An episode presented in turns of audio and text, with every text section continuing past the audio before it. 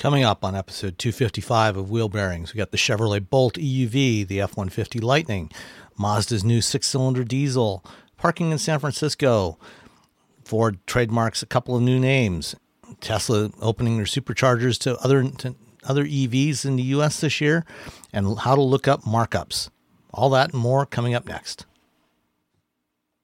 Did you know you can support Wheel Bearings directly? Head to patreon.com slash wheelbearingsmedia and you can become a patron today. Your contributions will help fund the platforms and tools we use to bring the podcast to you.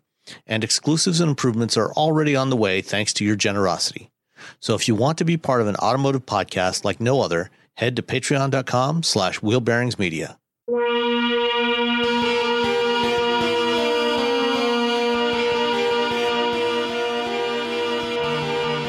This is episode 255 of Wheel Bearings. I'm Sam Abuelsamid from Guidehouse Insights. And I am Nicole Wakelin from the Fast Women podcast. And I am Roberto Baldwin from, uh, I don't know, let's say Engadget. Okay. What have you been driving this week, Mr. Baldwin? This week I've been driving a little car. You probably haven't heard of it. It's the Ford F 150 Lightning. Never heard What's of it. that? What is that? Yeah, what is car? What are cars, really? uh, well, and especially, what is an F 150 Lightning?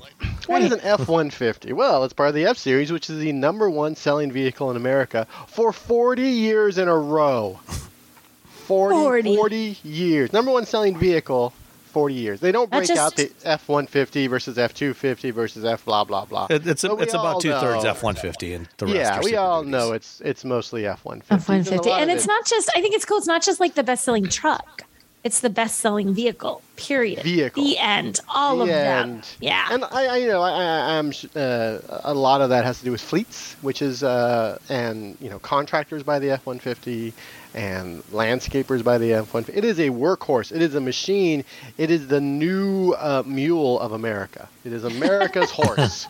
America's, is America's Mule. horse. Is the uh, Ford F-150? Except given given how many of them there are around, you know, mules are sterile. So I don't know if mule is necessarily the right. Have you put two two F two F one fifties together? They're not making more F one fifties that way.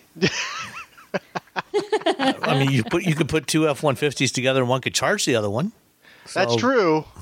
So there's a lot of mm-hmm. titillation, but there's no baby F one fifties being born. There's no Ford Mavericks popping out the bed at, in, after six months, nine months. I don't know what the gestation period is of the Ford F one fifty. If it were uh, The gestation period. uh, you know, fertile. But the uh, F-150 Lightning, the big deal about this is that again, number one selling vehicle in America, huge fleet contractor, blah blah, workhorse, work mule, whatever you want to call it, Work mule. um, elephant uh, for the United States, and they made an EV out of it. And it's not just they didn't like try to try to make it all fancy. They didn't change anything. they essentially just said, "Hey, let's take the F-150, take the uh, motor bits out, and put some electric bits in, and then just call it a day." Um, and you know, you have the giant, you know, uh, frunk, which is actually pretty cool. Um, uh, you know, my my whole deal with frunks is if if they're small, I just don't care. There's no point. This one is like a proper front. You can put things in it. So if you go shopping, you don't want to put them in the cab of the car because people can look in and see them. You don't want to put them in the bed because people can just grab them out. You can put them in the giant frunk, which I did today. I had to go buy uh, dog food. I had to go to Home Depot. I had a lot of You- little errands. Did you buy mulch? I did not buy mulch. Dang we, it, We actually need mulch, but I have not bought mulch. You should have Uh, just bought one little bag of mulch and One- remulched a small section of garden area. Just one bag. one area is all pristine mulch, and the rest of it just all faded. right. Just but as you get your trucks, you'll just gradually bring them all back to pristine. You know, one one bag this week, one bag One- next week, one bag in three weeks. one bag of mulch at a time. Uh huh. Um, so yeah, a Ford F-150 Lightning. It is. Uh, I'm just gonna say the best F-150. Um, outside of like one big important area, which is towing. Um, if you're towing around town, if you're using it for work, you need to tow, you know, uh, a, a little generator. You got to tow, you know, the. the Oh, except cement you don't really need a mixer. generator. Yeah. Well, you actually don't even need a generator, but you need to tow the cement mixer, like all the sort of workhorse towed of around town things you need to do. Awesome. If you want to tow it to the lake with your boat, um, don't. Well, it depends how far the lake. is. unless unless the lake is pretty close. If the lake, I I live in California where lakes are few and far between, and most of them are mostly empty. Thanks, climate change. um, so yeah, the F4 and F150. I've been driving it around. Um, it has a. I have the extended battery version, which means it has a 131 kilowatt hour battery pack, which is enormous. That's a lot Biggity of battery. big. That's Lot of biggity battery. big. As the kids say, biggity big. Biggity uh, big. Mhm. According to uh, uh, Nicole. Me, is- yes, because I'm all with the kids. I'm assuming he's younger than me. Um, so that is a uh, is the dual e-motor extended range battery. Um, it's a ten thousand dollar option if you want to go 300 and I believe it's 20 miles. Yes, 320 miles in this vehicle. If you don't want to do that, you can get the regular range battery. It's 230 miles. I did a range test with this uh, vehicle, the same range test I do for all the vehicles, and I got 322.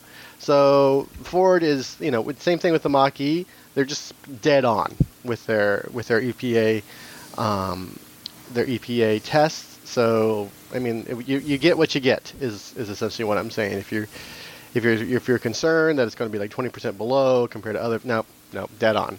um, so good for them on that. It is not necessarily, but it is still a truck, and this is the thing that people need to realize is that these are still trucks. Trucks are not necessarily efficient. Um, if you buy an F-150, it's not going to get the same gas mileage as a Ford Focus. If you get the uh, F-150 Lightning, it's not going to get the same efficiency as, say, a Mach-E. Um, I think I was getting like 2.3 kilowatts, 2.2 or 2.3 kilowatt hours per uh, or miles per kilowatt hour. miles per kilowatt hour. Sorry, 2.3 miles per kilowatt hour. So yeah, it's still a truck. That that doesn't go away. It still has a you know the front of it is essentially just a giant billboard for Ford, a big flat uh, space. There is a little bit of you know they did kind of smooth it out a little bit to make as an EV, but it's still a big flat. I mean, some something that large, you know, even even if you make it really slick and have a low coefficient of drag, you still have a lot of frontal area, and you know, drag is you know frontal area times coefficient of drag. If your frontal area is big, you're gonna have a lot of drag, no matter how slippery it is. Mm-hmm. Yep. And plus, you have a bed, and there's there's a lot of things that work against trucks when it comes to any sort of coefficient. Like no one, yeah, you can cover it all up and try to make it look like a Cybertruck, but that's not even a real thing yet. So Ford has a real thing, Cybertruck, mm, not so much. Uh, there's like two or three out in the world somewhere. there's uh, Pop up once in a while. a lot more F-150s in the world. Um, they're actually selling to people. Um, it's re- it's really quick. It's it's you know and it's an EV. I think it's like four-ish seconds, zero to sixty. Um, no matter what trim level you get, they're they're all dual motor. They're all all-wheel drive. So you're still you know, but it's it's it's it's um, it's quick enough where I didn't think about it um, when you're thinking about driving a truck. And when I go, I went to leave an intersection, I accidentally um, uh, hurt my wife. Um, they was like, ah. Hopefully I she was hurt- in the I seat, belted startled in her. at the time. Yeah, she's, she's in the seat. She was bolted. I startled my wife. How about that? Okay. I don't think I. She's not in pain, or we had to go to the hospital. Like, how hard did you her. accelerate, dude? I didn't start it. That's the thing is I didn't accelerate that much, but it's so it's it's so quick off the line. Um, and so that's a thing that I guess if you want to do trucks, you can. Which I see a lot of trucks barreling down the freeway at some ungodly speed, even though gas is. I mean, it's under six dollars a gallon now because gas prices are going down, but still, like five seventy is still a lot of money. Still not cheap. yeah, it's still not cheap. Cheaper, not cheap Cheaper, but still expensive. cheaper. Yeah, exactly. Um, yeah, so I got the uh, we had the I know I, I had the XLT. Yeah, I had the XLT. Oh, they were going to give me the other one, but I wanted the XLT. Um, XLT, nice inside. It has that little folding like armrest. You can put the the, The work do surface. The oh, The sorry. The uh, the the cookie table. The cookie table. The that's where you cookie put your- table. that's for The putting cookie your, table, yes. You could put your laptop The cookie there, table. or Mhm. a burrito, uh, or a mostly just- whole like dozen crumble cookies will fit nicely on it. Just you know, You could put Or- a cheese uh, a, a cheese board on it. A you charcuterie, a charcuterie. a charcuterie. You could put a you could put a plate of ribs on it if you love ribs. Oh, Maybe yeah, a you probably could. pizza? You probably could fit yeah, a whole could put a rack in medium there. pizza. I feel like a medium, a medium pizza, large not so much, but a medium definitely a small pizza. Yeah, you could put a medium pizza. on You could put two smalls. You know. Oh, two smalls. You could each have your own personal sized pizza. Yeah, yeah. Or you could share. You can. I want this one. You want that Right, one. Let's- half and let's half, split? There are just so many ways that you there can use an F one so many ways you So can many use ways. that as You a can- food table. you can open up the frunk and there's you know there's power everywhere. I think that you can get up to 11 uh, outlets. Um, you can open up the front. You can plug your stuff in there. You can plug. There's you know there's a power outlet in the dash. So if you need your laptop or I a blender for your for your new parties, you can do it in the trunk or not the trunk in the uh, in the bed. There's power back there. You can charge another you know com- not computer car. You can charge another vehicle, another EV. I think it's 9.6 kilowatts. Um, yeah, no, it's got a lot. There is a lot going on with this truck, and it's really it's it's it's exactly I think it's exactly what Ford needed to do uh, with this vehicle, and needed to do to sort of really push EVs forward. Um, the vehicle I got, the F-150 Lightning, was uh, the XLT. Started at fifty-three thousand dollars, fifty-two nine seven forty, you know, and then the destination is seventeen hundred dollars. Fine. Um, then they put like you know ninety five hundred, uh, the ten thousand dollar battery pack, and then there was some equipment, ninety five hundred dollars on that, and then a tow package was eight two fifty, and then some lockable storage, and then the the spray in uh, tough bed liner, which is six hundred bucks.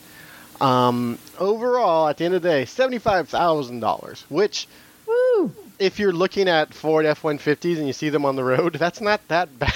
Yeah. I mean, it seems like it's a, it's a lot of money, um, and it seems like a lot of money for a truck until you look at like the average purchase price of a of an F-150, and it's up there. Yeah. Like, What was it, 75, 74? Trucks are not cheap. The average I truck think- is not cheap. Yeah, I I. I think average transaction price on an F series on an F one fifty now is somewhere around fifty two or fifty three thousand dollars.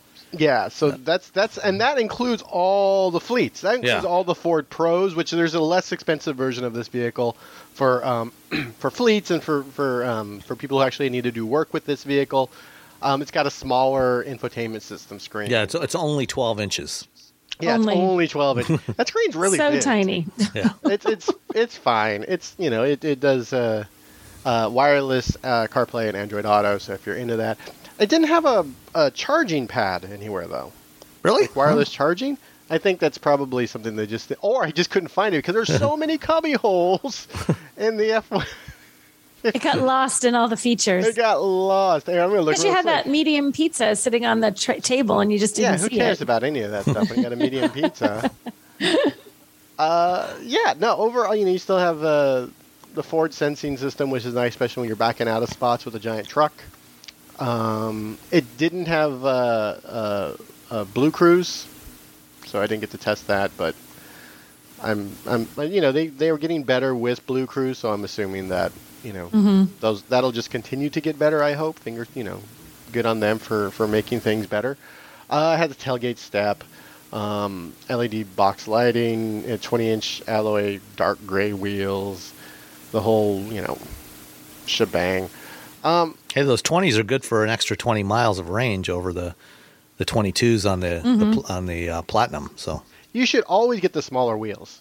absolutely, especially on a truck. It's on a truck, on a car, on everything, because unless you're like, unless you're more show than go, unless you're like, I have to look beautiful, that's fine. But at the end of the day, like more sidewall means it's going to be a nicer ride. Mm-hmm. It's just there's a lot going on where you know, you know, as a kid, I was like, yeah, I gotta have. I've had big 17s on my on my um, my Del Sol with like sports springs.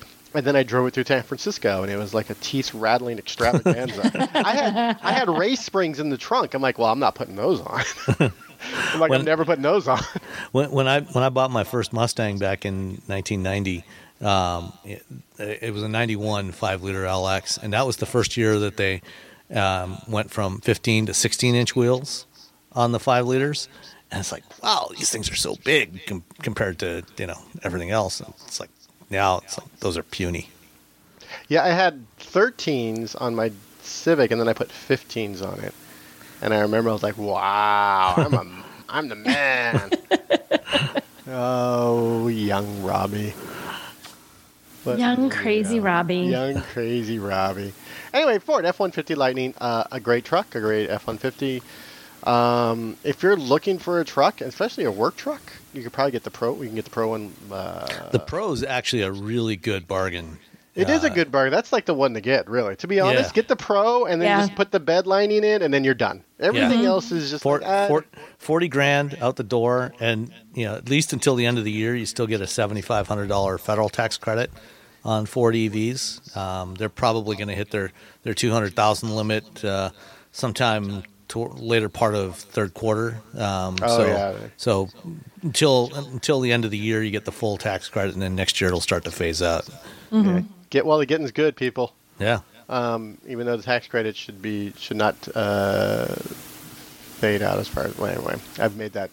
I've whined about the fact that we're we're we're we're telling people telling automakers you did a good job. Now you don't get any money. Right. Now you're penalized. We gave you Now a bonus, but now we're taking it away. no more bonus. Ha, ha, ha, ha. Oh well. I guess at some point everyone's going to be past that thing.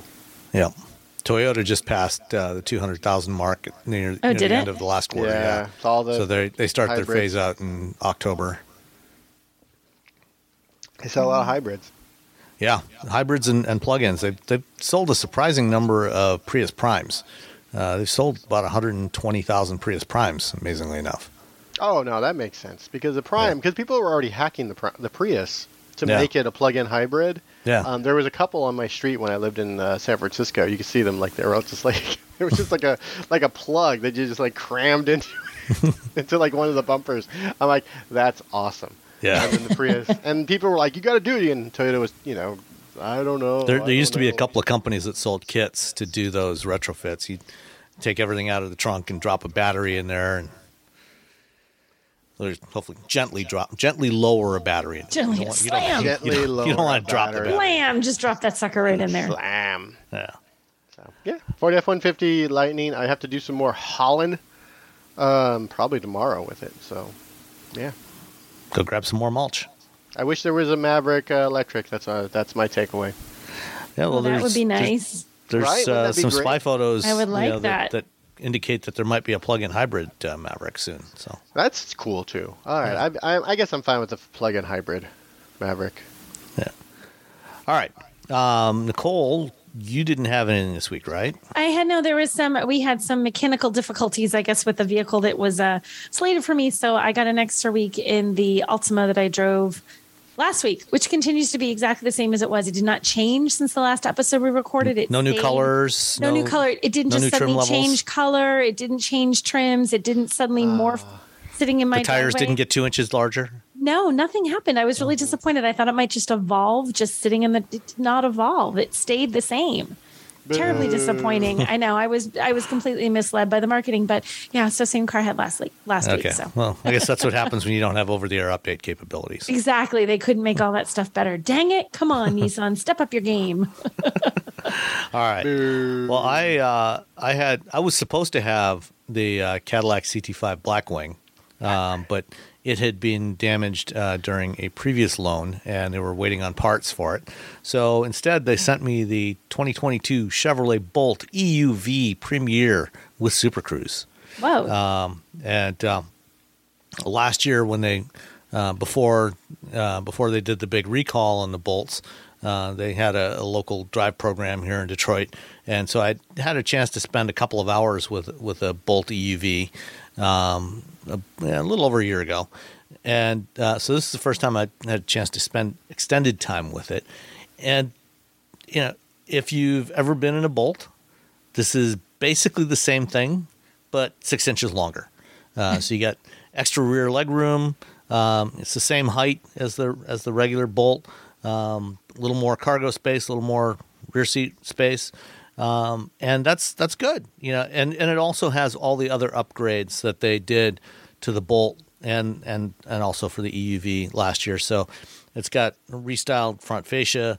Um, the regular bolt uh, is the front fascia is a little bit taller the hood's a little more horizontal so it has a little more you know crossoverish hint to it this takes that a step further still isn't really a crossover but you know kind of sort of looks vaguely like a small crossover um, same powertrain, same battery that's in the the regular bolts. Um, the uh, interior was extensively redone for the new one because one of the complaints since the Bolt came out in 2017 was a lot of people complained about the hard plastics and how it you know felt kind of cheap. You know, I, I always thought you know they had nice texturing. Yes, it was hard plastics, but it had nice texturing on it, so it didn't necessarily feel as really cheap cheap as as a lot of cars with hard plastics. but this uh, EUV uh, had some nice soft touch surfaces in there. Um, same 10 inch center display and digital instrument cluster uh, that's been on the Bolt since the beginning. Um, it has uh, um, updated um, uh, seats, which are also a bit more comfortable than they were before. Uh, again, that was one of the other complaints about the Bolt. Is some people found that the the seats were not very comfortable. The front seats, in particular, were not very comfortable. Uh, I never really had an issue with them, but these, you know, these are a little better, a little, little more padding uh, added to them. Um, the back seats for a car this small are shockingly roomy. Uh, you know, and being an EV is, you know, part of what helps that. Um, got 150 kilowatt motor, 200 horsepower motor. So this thing is reasonably quick. You know, it'll do zero to 60 in uh, about six and a half seconds, uh, which is more than fast enough for what almost anybody needs.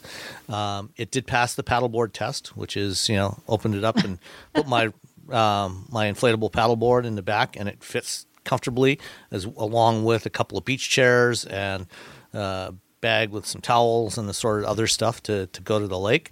Um, there was uh, more than enough um, electrical power to use my uh, electric pump to inflate the paddleboard when we got to the lake.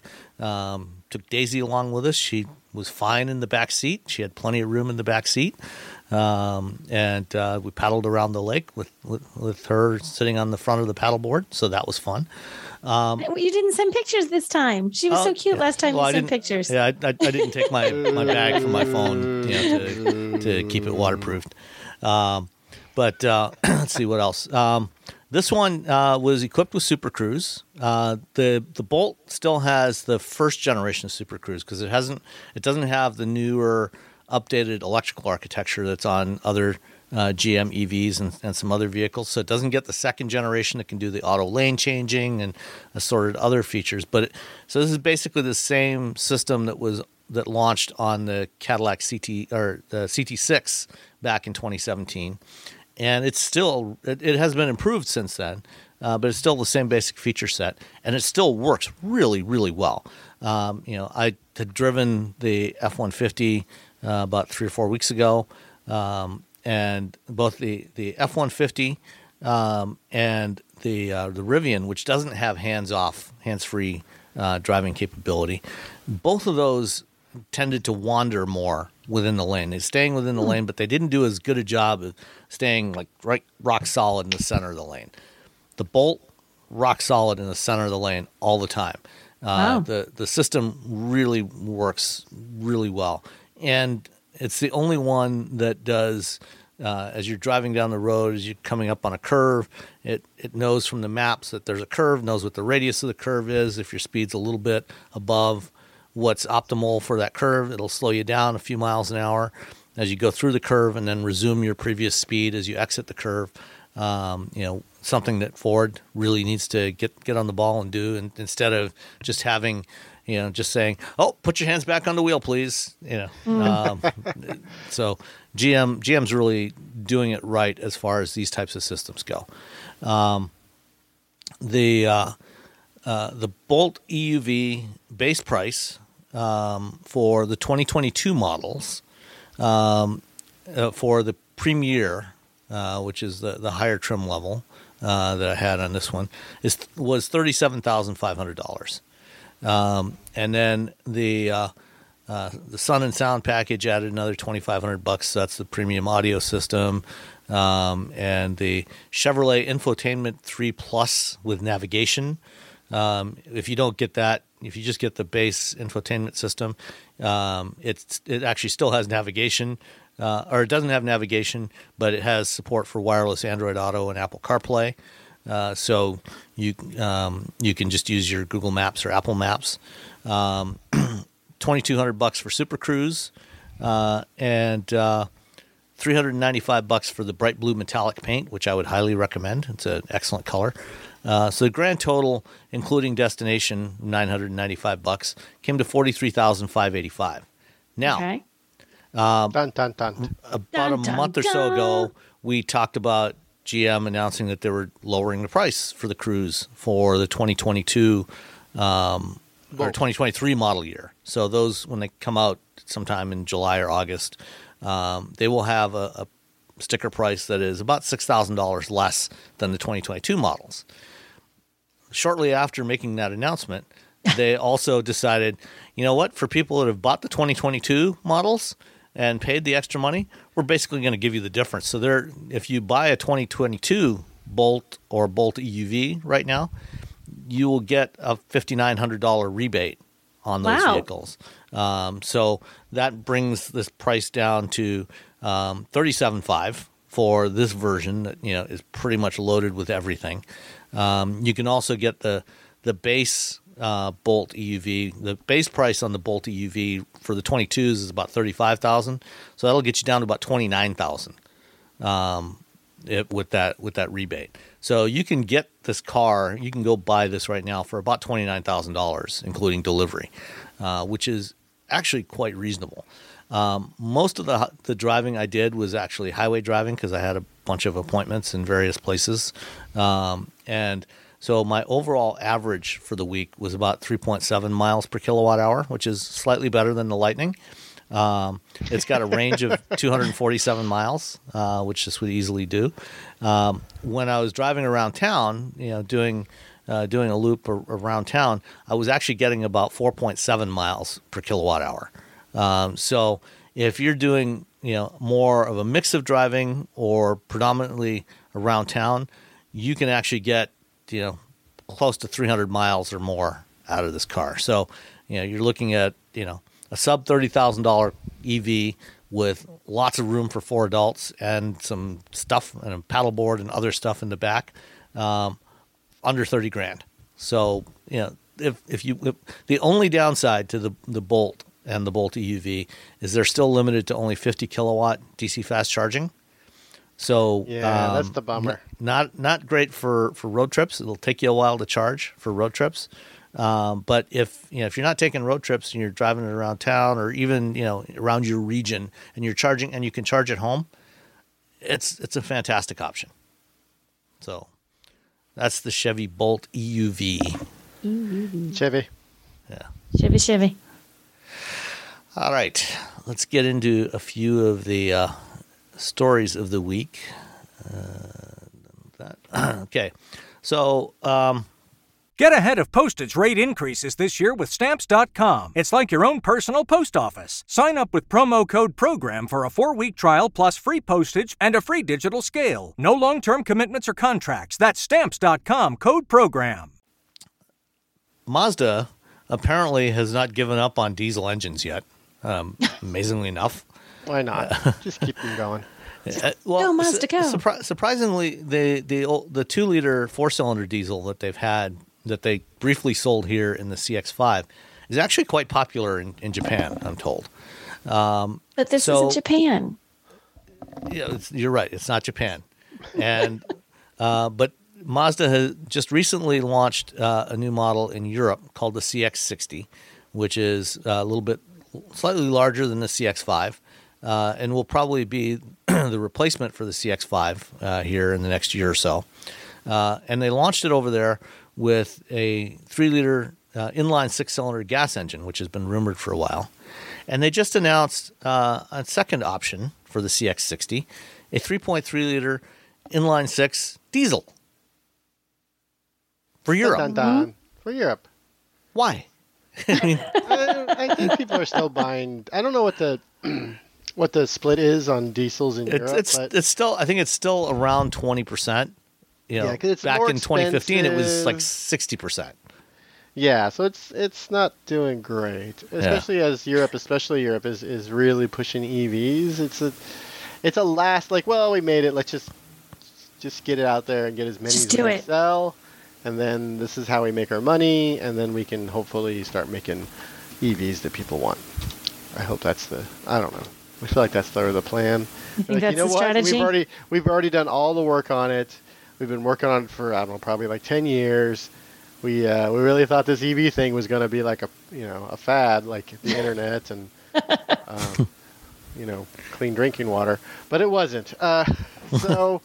Who knew? Oh man, we already did all this work. So let's try to sell as many as possible in Europe and in Japan, and hope for the best. Yeah, you know this engine. They they've got two variants of it: 200 horsepower and 245 horsepower, uh, or 254. Sorry, uh, sorry. Um, the 200 horsepower version apparently gets 48 miles per gallon on the WLTP cycle in Europe, which is probably going to be you know about 39, 40 miles per gallon EPA equivalent, uh, which is actually you know surprisingly efficient for Not bad. you know, for an Yeah. engine this size, um, you know, with this much torque, um, you know, it's 407 foot pounds of torque, um, and has a, a 48 volt mild hybrid system. But uh, it it just seems like you know a company like Mazda that has limited resources. You know, they're they're you know a, a relatively smaller automaker. You know, they sell about one and a half million vehicles globally every year Wow. um, and it just it seems like if you've got limited resources, why would you spend it on designing this? I mean, it's a that I- weird place. It's a weird place. It's a I- weird I love choice. diesel engines. You know, they're great. Yeah.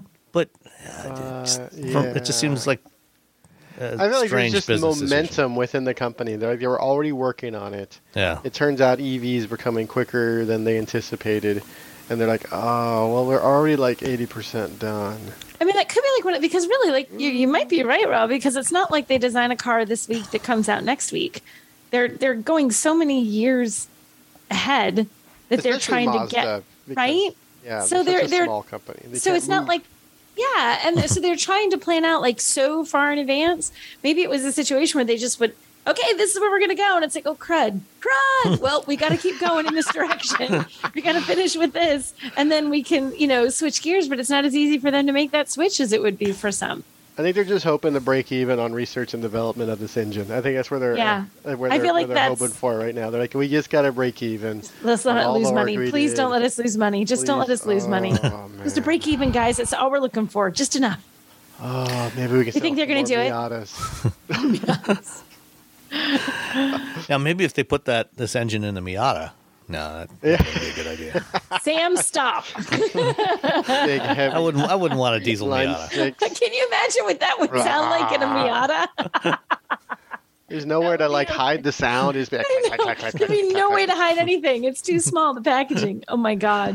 Miata. We've already Little ruined Miata. the Miata. Don't worry. We won't do that to you, Miata. We won't let them. We'll stop Mazda before we let them do that.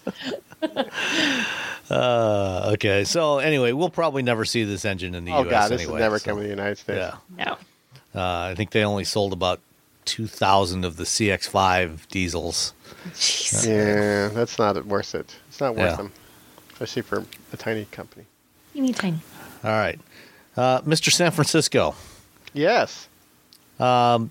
Apparently, you're not allowed to park in your own driveway in San Francisco. All right. I know. so in, I know. In a lot of in a lot of you know communities with HOAs, you're not you're not allowed to park more than one or two vehicles in your driveway, and you're not allowed to have you know anything that isn't you know pristine and attractive in your driveway. But to not be able to park anything at all in your driveway, what's going on here? So okay, so first of all, I'm going to preface this with anything, anytime one thing happens to one person in San Francisco, the entire nation believes that it's indicative of the entire city. It is. It is, It's not. Robbie. Oh, it is. Oh, it's it's like every time, like, oh, someone in Florida did something. You're like, that's not all of You mean a, a sample size? Well, but but the the thing is with Florida, these things happen so frequently. That's that, true. You know, Okay, it's, well, it's maybe like a Florida. cliche that the you know, there, there has to be is some truth in there. Yeah. Yeah, but the Okay, so is this ridiculous? Yes. Um, would this happen in another city? I'm sure it has. To be completely honest, this person's been dri- parking in this like little parklet in front of their house forever. They have 34 little years. cutout, like 34 Yeah. years or whatever. And it looks so, like a legit so parking bill- space. Yeah, it looks like a little legit, like little parking space. Yeah. Um, I'm sure at some point they had the little carve out done in there, and uh, no one ever told the city. And then one day, some some bored person on the parking department was like, "Hey, wait a second, this doesn't You look like a parking spot. You can't park in this spot because it probably wasn't designated as a parking spot before. Because what happens in San Francisco is that you see a lot of uh, lawns that have been concreted over. People will put concrete on their lawn. They'll remove it and then they park their car on it. Yeah, it's Is very that difficult. that's, is There are that legal two- or not legal at all? That's the thing. Ah, It comes down to the weirdness of it. People just do it. It's like double parking. Everyone in San Francisco double parks. We all double park. That's just something you have to do in order to live in the city. And we've all gotten a ticket, and we're all like, "All right, fine." Like the price because- for living here. It's the yeah, it's the cost of living. There are two wonderful feelings when you live in San Francisco. The first one is finding an apartment. The second one is finding a parking space. like you're like, oh, I found a parking space. You're so happy. There's there's two there's far more people in San Francisco now than there were when I moved here in 2000. There was like 150,000 more people, which means there's more vehicles, and of course Uber and Lyft have made it even worse. It's it's a it's that a, Uber and Lyft. It's it's sort of a, a, a nightmare.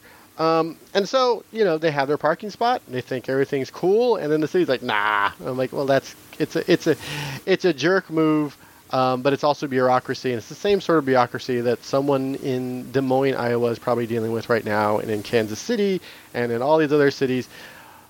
But because it's San Francisco, it's a, San Francisco is an easy target. Like, oh, So I gotta be so just to, to reinforce your idea that San Francisco is an easy target. So we've lived in the same uh, neighborhood for 25 years, and all of a sudden, arbitrarily, at one point, maybe five or six years ago, they're like, "You can't park in this in the street overnight." We're like, "Since what?" And they literally came around in the middle of the night, and like everybody who happened to randomly have one of their cars parked in the street, where there's, it's not even like there's parking spaces. It's so empty, like just park. There's every. And they gave everybody little t- tickets, little parking Come tickets. on? And then they came through and we asked, we're like, what? And like I called because we got one. I'm like, what? What's that? I just, what did I do wrong? I've parked in like, you can't park on your street. And I was like, since when? She's like, since like 1912. I'm like, oh, okay. Apparently it's been an ordinance that's been on the books since like the beginning of time.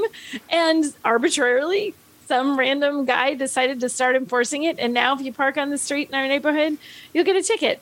Apparently, there must have been a Yeah. budget shortfall this year. I, I know exactly. San- Like they're San trying. Francisco doesn't have a budget So, shortfall. so it's Come the on. same weirdness as San Francisco. Like everyone's been doing it forever, and yet suddenly One it's day. like, oh, I guess I guess we can't now. Oh, thanks. It's okay. really ridiculous because people park their motorcycles on the sidewalk, which is completely illegal. and I've never parked a motorcycle on the sidewalk. I've never parked my Vespa on the sidewalk. I always park it in a garage or on the street. Good street. boy, Robbie. And I'm no proud of one gets a ticket. No one. They should be getting tickets because they're blocking the sidewalk. There's all these, you know, people park their cars on the sidewalk. And you're just like, you, you can't park your because you're blocking the sidewalk. But all, you know, but now we got we got these. This one couple has this one house, and um, yeah. And it- I mean, it's, It's- well, and the thing is, there this is wasn't just any ticket. This a fifteen hundred dollar fine. I know. How did it get to be that much? That oh, that's such a weird number. It feels like they ignored something for a while. It's, it's the accumulated fine for thirty four years of parking illegally in the same spot. yeah. Once they admitted it, it's like, wait a second, click, click, click, click, click, click. Now you owe us two hundred fifty thousand dollars. I don't know if Yeah. they're looking at because you you're not supposed to park on, you know, on a, on the sidewalk. But I don't think it's fifteen hundred dollar fine. It's such a weird, weird little. Well, and they're not even on the, whole side. They're, they're, I mean, No, they're completely the thing. clear They're of not the on the sidewalk. sidewalk. And- But there's also and there's also a cutout. So at some Yeah. point, someone was like, "Yeah, that's fine." Yeah. Like, was there not a permit for the cutout? Is it all because like, oh, that cutout's not supposed to be there, so we're going to charge you for that? And then you've been parking there, so we're going to charge you for that. Is it cumulative of all these things that apparently they've been doing wrong for a million years? and just no one called them out. and just no one called them out. It's sort of no. It's it's I, I I think there's a lot more to the story that it has to do with permitting and and wh- where they're parking um, than what we uh, than what we know. But at the end of the day, it's ridiculous. Um, it's also ridiculous that now Nicole can't park on the street. I know. And like my neighborhood, there's like literally, it's like there is no, we don't even have numbered or anything or like parking space lines. We're so rural, there's no lines. Just make up your own spot when you do park during the day. like a regular no, neighborhood. It's Yeah. a regular neighborhood, but no, you Just do not at not park night? here. Just not at night. If we're if you're on the road, I, on the on the street after midnight, I think was what the guy said. After midnight, you're officially considered overnight parking, and then you can't park. So I'm like, so what if I like went to a, We had friends and we went to a late movie. Like, quick, get home! We're gonna get a ticket. You're parked outside the train. Yeah. Oh, see, see, that's and there you go. So that's where that's the issue, um, is that the parking enforcement is sort Is of ridiculous. And it- Weird and ridiculous and It's arbitrary. weird and ridiculous and arbitrary. Mm-hmm. And these people in San Francisco are getting hosed by it. And Nicole is apparently also getting You see, out here in rural New Hampshire, dang it, I feel for those people in San Francisco. oh. Except my fine, I think I paid ten dollars. So I mean, it's a little bit more oh, affordable. well, yeah, that's. But I that's can't get a- too upset, bent out of shape for the ten dollars. It wasn't over a thousand, but I was I still remember like, was- why? It was forty-five. I remember it was like twenty-five dollars, and then I got a ticket. It was forty-five dollars a year, a few years later, and then like years after that, I got the ticket. These are all the same ticket, like double parking or Yeah. and it was seventy-five dollars. So over the years, it had gone Ooh, up. I lived in the city up. for oh god, twenty years, nineteen years. I don't know, a long time. And but every yeah, every few years it would go up. But I didn't get a lot of tickets because I'm very careful. I'm always keeping an eye out. I only got one. I only got two double parking tickets. So Good work. again, for the most part, they're Nicely the, done the cities like clap. cops will drive by. They're like, yeah, whatever. Not There's other enough. there's for me others there's bother other issues going on in the world right now. I feel like in San Francisco, there's a lot of additional issues rather than you and your motorcycle to worry about. yeah. All right. Um, right now, Ford is on the fourth generation of the Escape that they launched what, three years ago. And uh, did you say Escape? Escape. Escape. Because I watched Finding Nemo a thousand times with my Oh. children. Escape. All right. Anyway, um, when they designed the, this current generation of Escape, they decided to um, split it basically into two vehicles and make one that was more, um, you know, more car-like, which is the one that is called the Escape now, and then the other one they decided to make a little more rugged, off-roady, you know, more like a real SUV, and they called that the Bronco Sport. Um, apparently, that's not enough because evidently now they're looking at doing a Escape Active, which What does that mean? I don't Wait, know. with I don't- does it give you an idea? you- Blah blah blah. Let's see. Uh, uh, it doesn't tell you why, right? Like, what does active mean? Is the other one the escape sedentary? I, mean, I what- guess. yeah, I guess you know this is supposed to be a little bit more lifestyle-ish. You know, I, I don't know. it's the jazz hands version of the standard. I feel escape. like that platform having the Escape, the Maverick, and the Bronco Sport is great. Boom, there you go. You got three solid cars. The Escape's the, actually this, of all the all those of those three vehicles, the Escape's the weakest one. The, the Mm. The Maverick, and the, the, the, the Bronco Sport are those are the ones to get. And the Bronco Sport, they're having they can't even make enough. So now they're making another vehicle on the same platform. Just don't. Just don't. Just, Just use that capacity to make more more make, uh, make Mavericks. more Mavericks. People want the Maverick. yeah. A man chasing me down on a motorcycle because I was driving a Maverick. is, is that a Maverick? I'm like, yeah. Oh my God, is it yours? I'm like, no, no, no. He's like, oh, I ordered ours. Ours is coming. I haven't been able to look at it. I'm like, yeah, go for it and look around. Yeah. no I mean, one. When I had to escape, no one followed me. No one cared. yeah. No one cares at all. no, It just blends into the background. it's a whoosh. Yeah.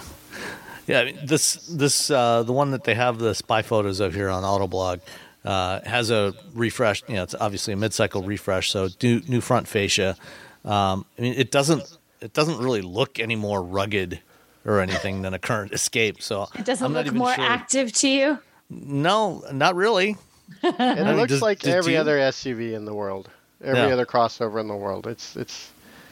Come on, guys. You have you have you have three vehicles on this platform. Don't make a fourth. or if you're gonna make a fourth, make it cool. Yeah, do do something distinctive.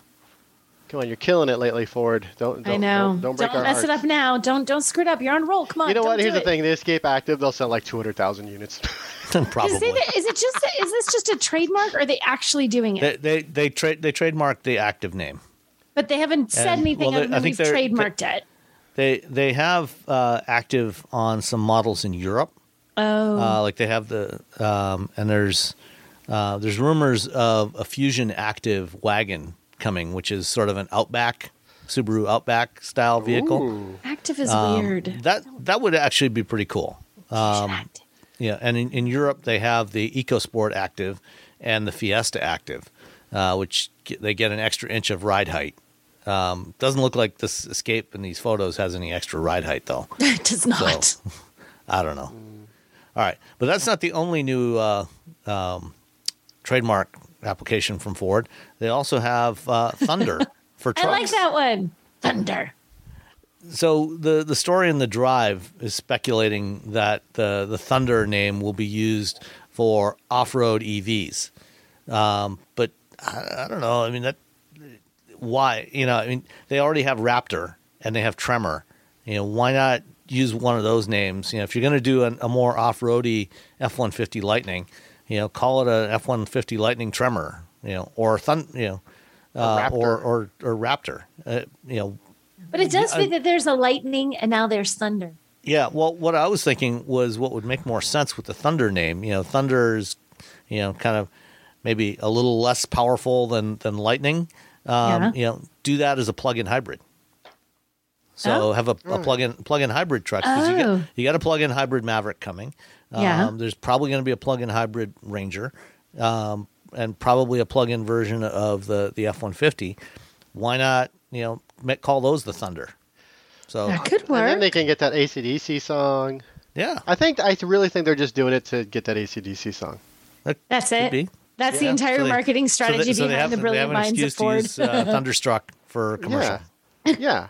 I would totally name something Thunder just if, if I could get I- AC, if I I, could get the say, I rights to an like- AC/DC song. That's I a worked- solid reason. I I'm, I'm down place- with that. I worked at a place where they were trying to get the rights to an AC/DC song for like whatever, and they just they couldn't do it. They were like, no. I was like, oh. Wah wah. So, but maybe Ford could do because you know uh, Angus. I believe Angus is a big. He's a he's a car aficionado. Yeah, I think he had a Ford GT for a while. Or is it Brian? No, wait, Brian's dead, isn't he? Oh man, I don't know enough about it. Uh, all right. Uh, speaking of EVs, um, Tesla uh, will apparently finally start opening up some of their superchargers in the U.S. to non-Tesla Oh, I heard about vehicles. this. Yes. Yeah. What do you think? well, Would you go use a supercharger instead of Electrify America? I wrote an article like six years ago saying they should do this. I talked to somebody, um, let's just say at a car company um, that starts with T about it. Um, and I was like, yes, you should do this. And all the Tesla people yelled at me. no, you're just a stupid. dabba, dabba, dabba, dabba, dabba." But Tesla is that's the killer. First of all, that's the killer app for a Tesla is the charging you- the charge station because everything else everyone's caught up to. Yeah. Everyone else is caught up to them. They've, they've caught up to them on battery technology, motors, everything else that Tesla has. They've everyone else is caught up to them technology wise, except for the supercharging network. And if this is a way for them to get money, that's great because they're going to charge money. It's probably going to be a premium if you want to charge the supercharger network, etc. But no, this is. I mean, this is. ah, on one hand, I think it's a really good deal because it's going to make them money. And in the article I wrote 100 years ago, it's also a way to get people who are like, "Oh, I have a Hyundai Ioniq 5, but you know, let's put a a, a Model 3." You know, you're you're going to be pulling in with your other EV and see all these Teslas. And that's like, oh, maybe I should get a Tesla for my next vehicle. Or you can have a little showroom there. There's all these sort of conversion things that they can do at these supercharger networks, especially the really nice ones along interstates where you can Right. probably maybe convert some of these other EV owners into Tesla owners.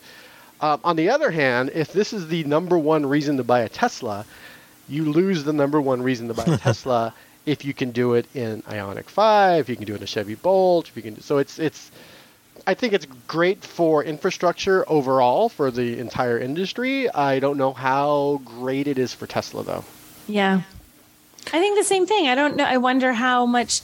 I mean, I think it would be a great boon for people saying, well, now I don't have to find a chart. It's like easy to find a Tesla supercharger. Those are easy to find comparatively.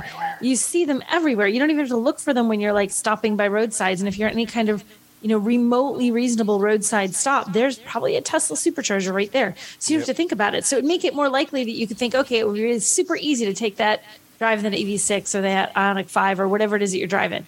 But I don't know. I, I'm not sure how much that benefits Tesla aside from the cash in their pocket for letting you use it. I don't know that that would convert someone. I mean, it could. You're right. I hadn't really thought about that. But would it really convert someone from going with a, you know, like I'm going to ditch my Hyundai now and get a Tesla? You know, I don't know if that would happen. Well, Yeah, that's the I think you know, one one one one other advantage that Tesla has is that you know their superchargers generally tend to be a lot more reliable than certain other companies like Electrify America. Um, you know, you, you don't very often see people complaining about superchargers not working. You know, when when you plug in a Tesla, it almost always gets juice. Now, sometimes they don't run as fast as they should, uh, but they, they usually don't not work at all. I was at one in Las Vegas that was uh, giving me four kilowatt. I was like, oh man, this Yeah, is no, gonna well, take a while.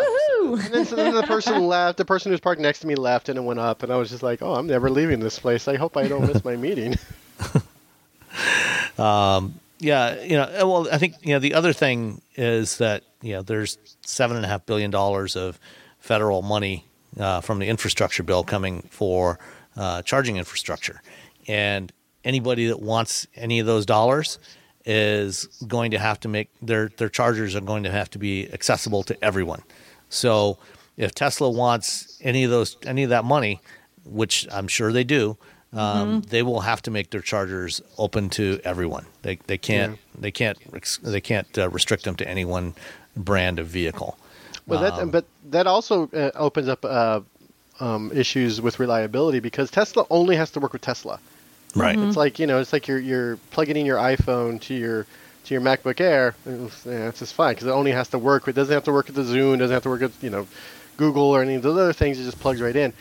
Now Tesla will have to bring in other automakers' uh, vehicles and get the software to work. They have to work with other automakers to make sure the software on the Tesla superchargers works with the software on the the vehicles they're doing. So you might, in, in- initially, I think there's going to be some some some hiccups just because it's not easy. You can ask Electrify America; they'll tell you. Yeah. It'll be interesting to see if that does become a problem. If it's like the Tesla folks are still able to easily charge their Teslas, and everybody else is like, "Dang it, this isn't doing what it's supposed to do." You know? Yeah, and the the other thing you know with the infrastructure bill is you know, chargers that get funded through that bill um, will have to use CCS connectors, so they wouldn't be able to use the the proprietary Tesla charging connector.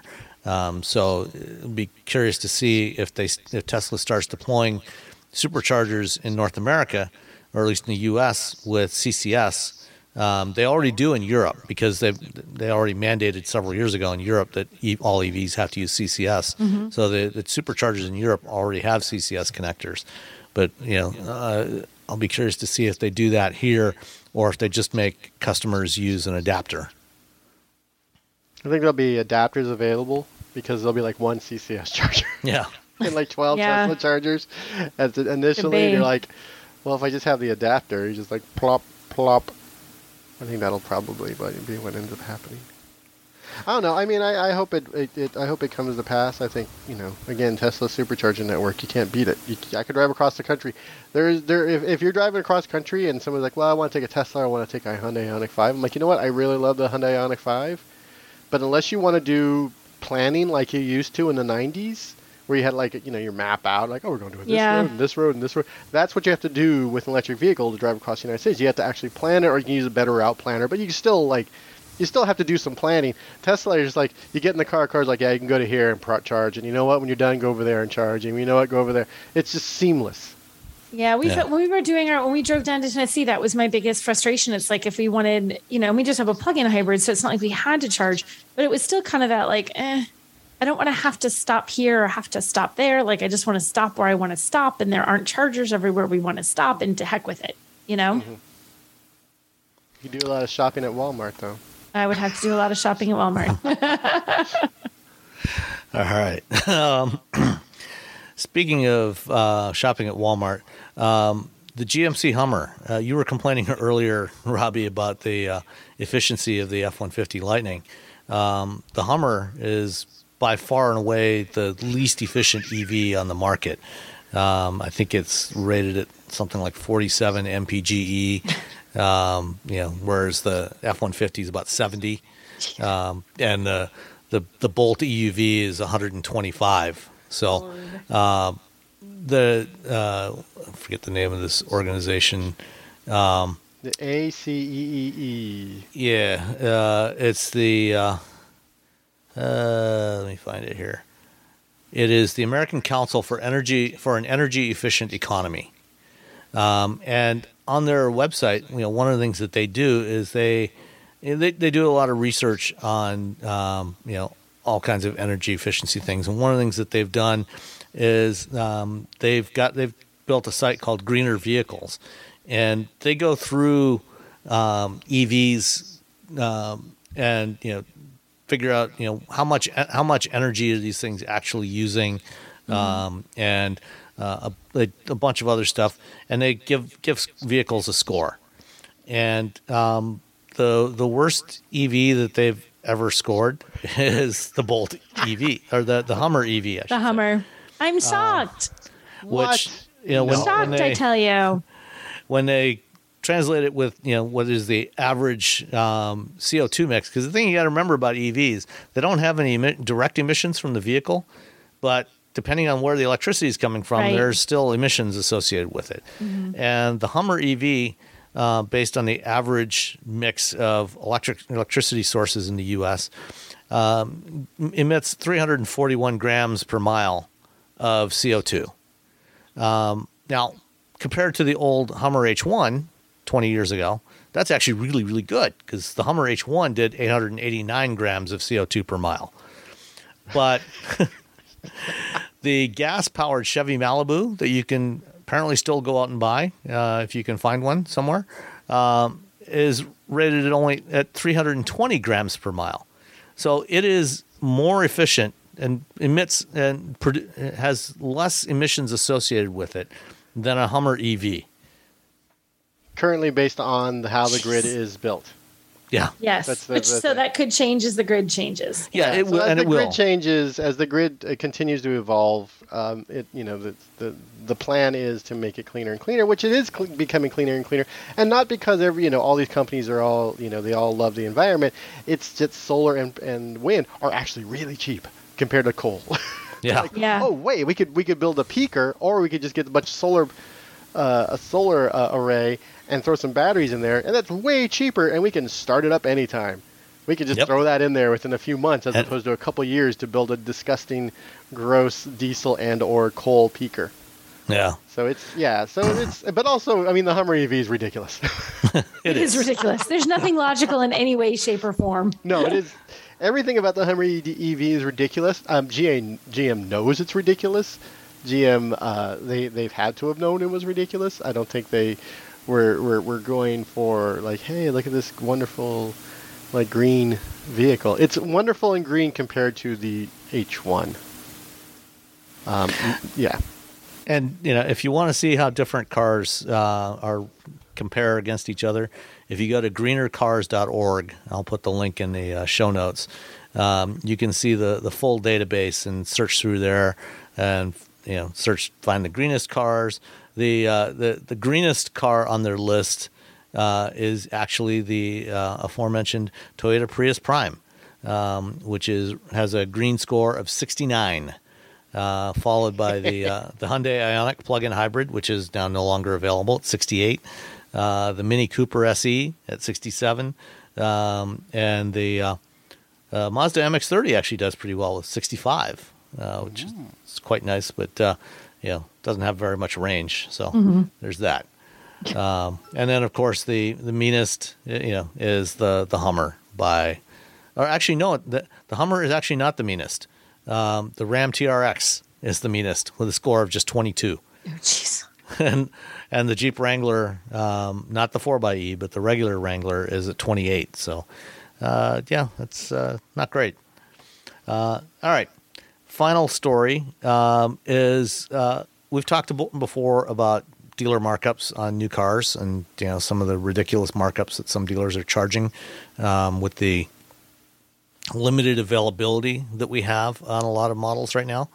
Um, so apparently, there's a site out there called markups.org, and uh, if you want to go through and check, you know, uh, they, they it's crowdsourced, uh, so it's a database that somebody's put together, and you can search by model, search by location, um, and you can see what markups dealers are charging on various Wow. models. Um, so around me here in Southeast Michigan, um, they've got uh, six listings for the F-150 Lightning.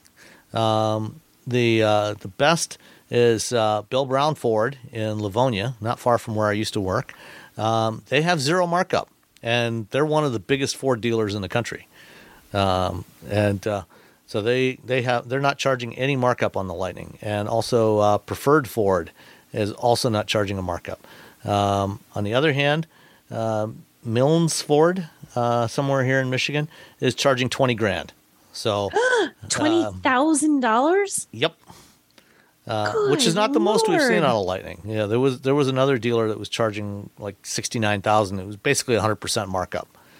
Uh, Wow. So, uh, if you're if you're looking to buy a car um, and you want to see what you know what dealers are charging, or find a dealer that's not charging markups, um, you can go to markups.org and uh, search and hopefully find uh, find a good deal on a new vehicle. That's a really cool way to make sure that, like, before you get out there and you think, like, oh, they have them in stock, and you get there, yeah, but we're going to charge you an arm and a leg to get it. Forget you. You know, And there's that's a kind of lot of- cool. There's a lot of places that won't even put the prices on the online anymore. Right. Like, so you don't, you have no idea whether you're going to get there and the price is going to be reasonable or outrageous, which just we- seems wrong. I feel like if they're not going to put it online, I'm like, forget it. I'll go to the next guy in line because That's- yeah, that's- hiding something from me. You know, Yeah, when we were buying the Hyundai, we were asking about a bunch of different cars at a bunch of di- different dealerships, and they, like a lot of places, wouldn't- just- wouldn't give us a price. They're like, "Oh, we won't want to make a deal until you know you get here." I'm like, "Well, I'm not coming yeah, in," Yeah, no, and I just told them like, "Well, I'm not coming in. There's not. It's it's it's none of my. It's it's it's not to my." To, it, it doesn't help me to come in. Either you tell me what the price of the car is, or I just you just don't get money from me, and they decide not to get money from me. Just fine. Yeah. So markups.org before you go car shopping. Good good resource. Uh, thanks to Jalopnik for that one.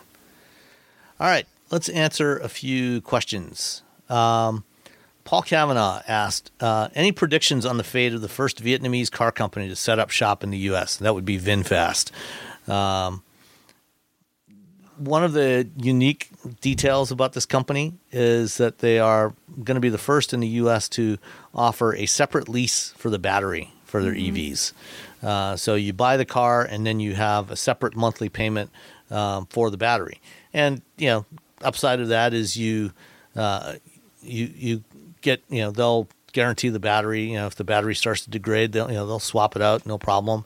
Um, and uh, uh, you can also um, you, there's a couple of different tiers of battery leases based on how many miles you think you're going to drive. So you can have, you know, if you're not going to drive that far, uh, you can get the the cheaper one, or if you're going to be doing un- more driving, you can get the unlimited package. What do you guys think about VinFast and this battery deal? The battery deal is a, it's not a deal. It's Yeah. not a deal. Why do you say it's not a deal? It's not a deal because you're still paying for the lease of the car, and then you have to pay this additional amount, and the amount of miles you get is very low. For the it for the like cheapest deal. one, yeah. It Yeah. seems like a deal when you think about the idea of it. It seems like it's going to be. You're like, oh, this is going to be great. Then when you look at the details of the deal, it's kind of like uh, uh, maybe not so great. Well, and and it would be better, you know, if the if the EV was, um, you know, if it was actually cheaper, but it's not. The vehicle itself is not actually that that affordable, and it's. I think the the base price is like fifty four thousand dollars, and that's before the battery lease. Um, yeah, and did did I have I, either of you had a chance to look at one of these in person yet? No, I haven't. I don't think I've seen one. No, Oh, I think I probably saw one at a car show. I know maybe at a car show, but that's about it. Yeah, they they had them at the at the New York Auto Show, and they were in L.A. as well. Um, and the one when they were in L.A., they the ones they had there didn't have interiors yet, but the ones in New York, um, you know, apparently the I didn't get a chance to look at the interiors, but apparently they were not great. Not so Um, hot. Yeah, the fit and finish. Although you know, granted they were pre-production cars, so you know uh, we'll see. You know when they actually get here, they're supposed to launch here by the end of the year. Um, but yeah, the the pricing on these, you know, even with even with the battery lease is not. It's not. It doesn't sound like a great deal right now. So we'll see if they make some changes and some adjustments to that. Yeah, I think they'll probably do away with those at some point once they come to market. But you know, Hyundai when they first came over here, their cars were horrible. That's true. It was pure trash. And I think what helped Hyundai is they were came over around the same time as the Yugo, and so everyone just focused on the Yugo. that was It was That so was much bad. worse. That was Yeah. like a dumpster fire. A dumpster. L- literally, it was literally a dumpster fire. they did they did have a tendency to catch fire. Yeah, or sh- not shift gears. There was a lot of things they didn't, they did or didn't do that they weren't, they shouldn't have been doing as cars. so you know, it, we'll see how the how it works out later on as time progresses. You know, a few years, ten years from now, you know, fifteen years. I mean, Hyundai's now. You're like, people ask me what kind of car. I'm like, have you looked at Hyundai's lately? So that's not a thing I would have said in the '90s. No, and people still are surprised when you say Hyundai. I think if they haven't looked at one in a while, it's Yeah. not on their Yeah. list. Like, wait, that's a that's a piece of junk. That's terrible. I'm like, clearly, you have not looked at one in a while. Go find a dealership. Go look at one. You know. Well, that's that should be one of their concerns. Is like coming over here. You need to come over here strong because if you come over here with a Hyundai Excel, that sticks with you for decades. Yeah, that it's so hard to break that reputation because Hyundai is genuinely a great brand. It's a great value, but it is hard to convince people. I mean, people give you the stink eye when you suggest it like this, like you're nuts. It's like, ha- when was the last time you drove a Hyundai? Like, well, I don't know. I, like 15 years ago, they were, nah, it's 15 years later. Give them a try now. And it's, people don't want to believe you. They really think you're nuts. Yeah. All right. Um, Marcello asks. Uh, he he heard me on uh, Leo Laporte's Tech Guy radio show, where I do a weekly segment every Sunday. Um, and uh, he says, "Hi, Wheel Bearings team. Um, on the uh, the Tech Guy show on July third, Sam suggested leasing over buying or financing an EV. This had me do a double take on what I was planning. Do you feel the same way if it's a luxury vehicle over one hundred and sixty thousand dollars?" Um, thank you for your insight and your fantastic content, Marcello. P.S. I ordered a uh, Taycan GTS. I'm expecting delivery this fall, August or September. Um, so I am. I well, well, first of all, I am very uh, uh, jealous of Marcello getting a Taycan GT. We So all that's are. uh, so uh, I don't even care what he does now. He's he's fine. Every, he, everything is downhill from this, though, sir. I'm sorry. the apex of your life is getting the Taycan GT. what about the the leasing question? I mean, you know, I mean, actually, I think last week we talked about the fact that Ford is now going to stop allowing buyouts, customer, you know, allowing you to buy your vehicle at the end of the lease um, if it's an EV. Um, does does that does any of that change your opinion on leasing one way or the other? I think if I couldn't buy it out, that would probably impact my decision. Because, yeah, I think that would probably make me think twice about it. I am team leasing. I think I've written like three articles about leasing EVs. um, there's a lot of reasons. Uh, like one is in three years, you know, there's going to be different EVs. The the you know they they're moving so quickly. The the advances on these vehicles, uh, especially battery technology. In three years, there might be something battery wise that you're going to be like, oh man, I can get 500 miles on a GTS now, as opposed to the two something that I can get in, in the one I just purchased. So there's that, um, and also luxury vehicles. Most people kind of lease luxury vehicles. Um, Yeah. No one buys much higher much higher S-Class. proportion of, of Yeah. leases in the luxury market than in the uh, mainstream market. And then there's, I, I don't think it's a, that as big of, as a concern as it used to be, but there's all there's also battery degradation. Um, if you have a GTS, you're probably going to be blasting that thing all over the place. and then you're like, well, I need a supercharge, which of course is going to lead to more battery degradation. So th- those are sort of yeah. I feel like the technology is moving really quickly, and then any issues, if you're concerned at all about battery degradation, if you can afford a lease, go for a lease. If it works, if it makes sense for you financially. Yeah. No, I, I, I- would agree with that. I think especially for, for EVs, you know, less so for, for gas engine vehicles, but for EVs, you know, what you know what's going to be available three years from now is is you know you're going to have more selection, more models, more uh, more price points, more form factors. So it probably is uh, a better idea to lease. Although if the, the supply chain crisis continues on, Oh, God. maybe you want to buy and you know and wait, make sure that it. there's actually something else to replace it with at the end of the lease. Because Yeah. if you if you lease and then you can't buy it out at the end of the lease and there's nothing available to to buy to replace it, then eh, could be a problem. Yeah, yeah. All right. Last one is also another uh, listener from the uh, from the radio show, um, and uh, this is from Gina. Uh, she says, even though I'm not a huge car person, uh, enjoy listening. Um, purchased a used 2017 BMW i3 for seventeen thousand dollars about 18 months ago. Um, I had a battery charger installed at my home. I only get about 150 miles on a full charge, so I'm limited to where I can go. However, I generally stick close to home anyway. If I do need to travel, I rent a car. Uh, I'm just wondering, what do you think? At, at, what point should I consider trading it in in terms of its life expectancy? I do like it very much beyond all that. Um, well, first of all, I'll say that I think you know this is a, a great approach to take with EVs. You know, shorter range EVs. You know, if it can use it for your daily driving, and you know, on the occasional times when you need longer range, just rent a gas car. Right. But what do you think about uh, when when uh, Gina should consider trading it in? I I would not trade it anytime soon. Dope.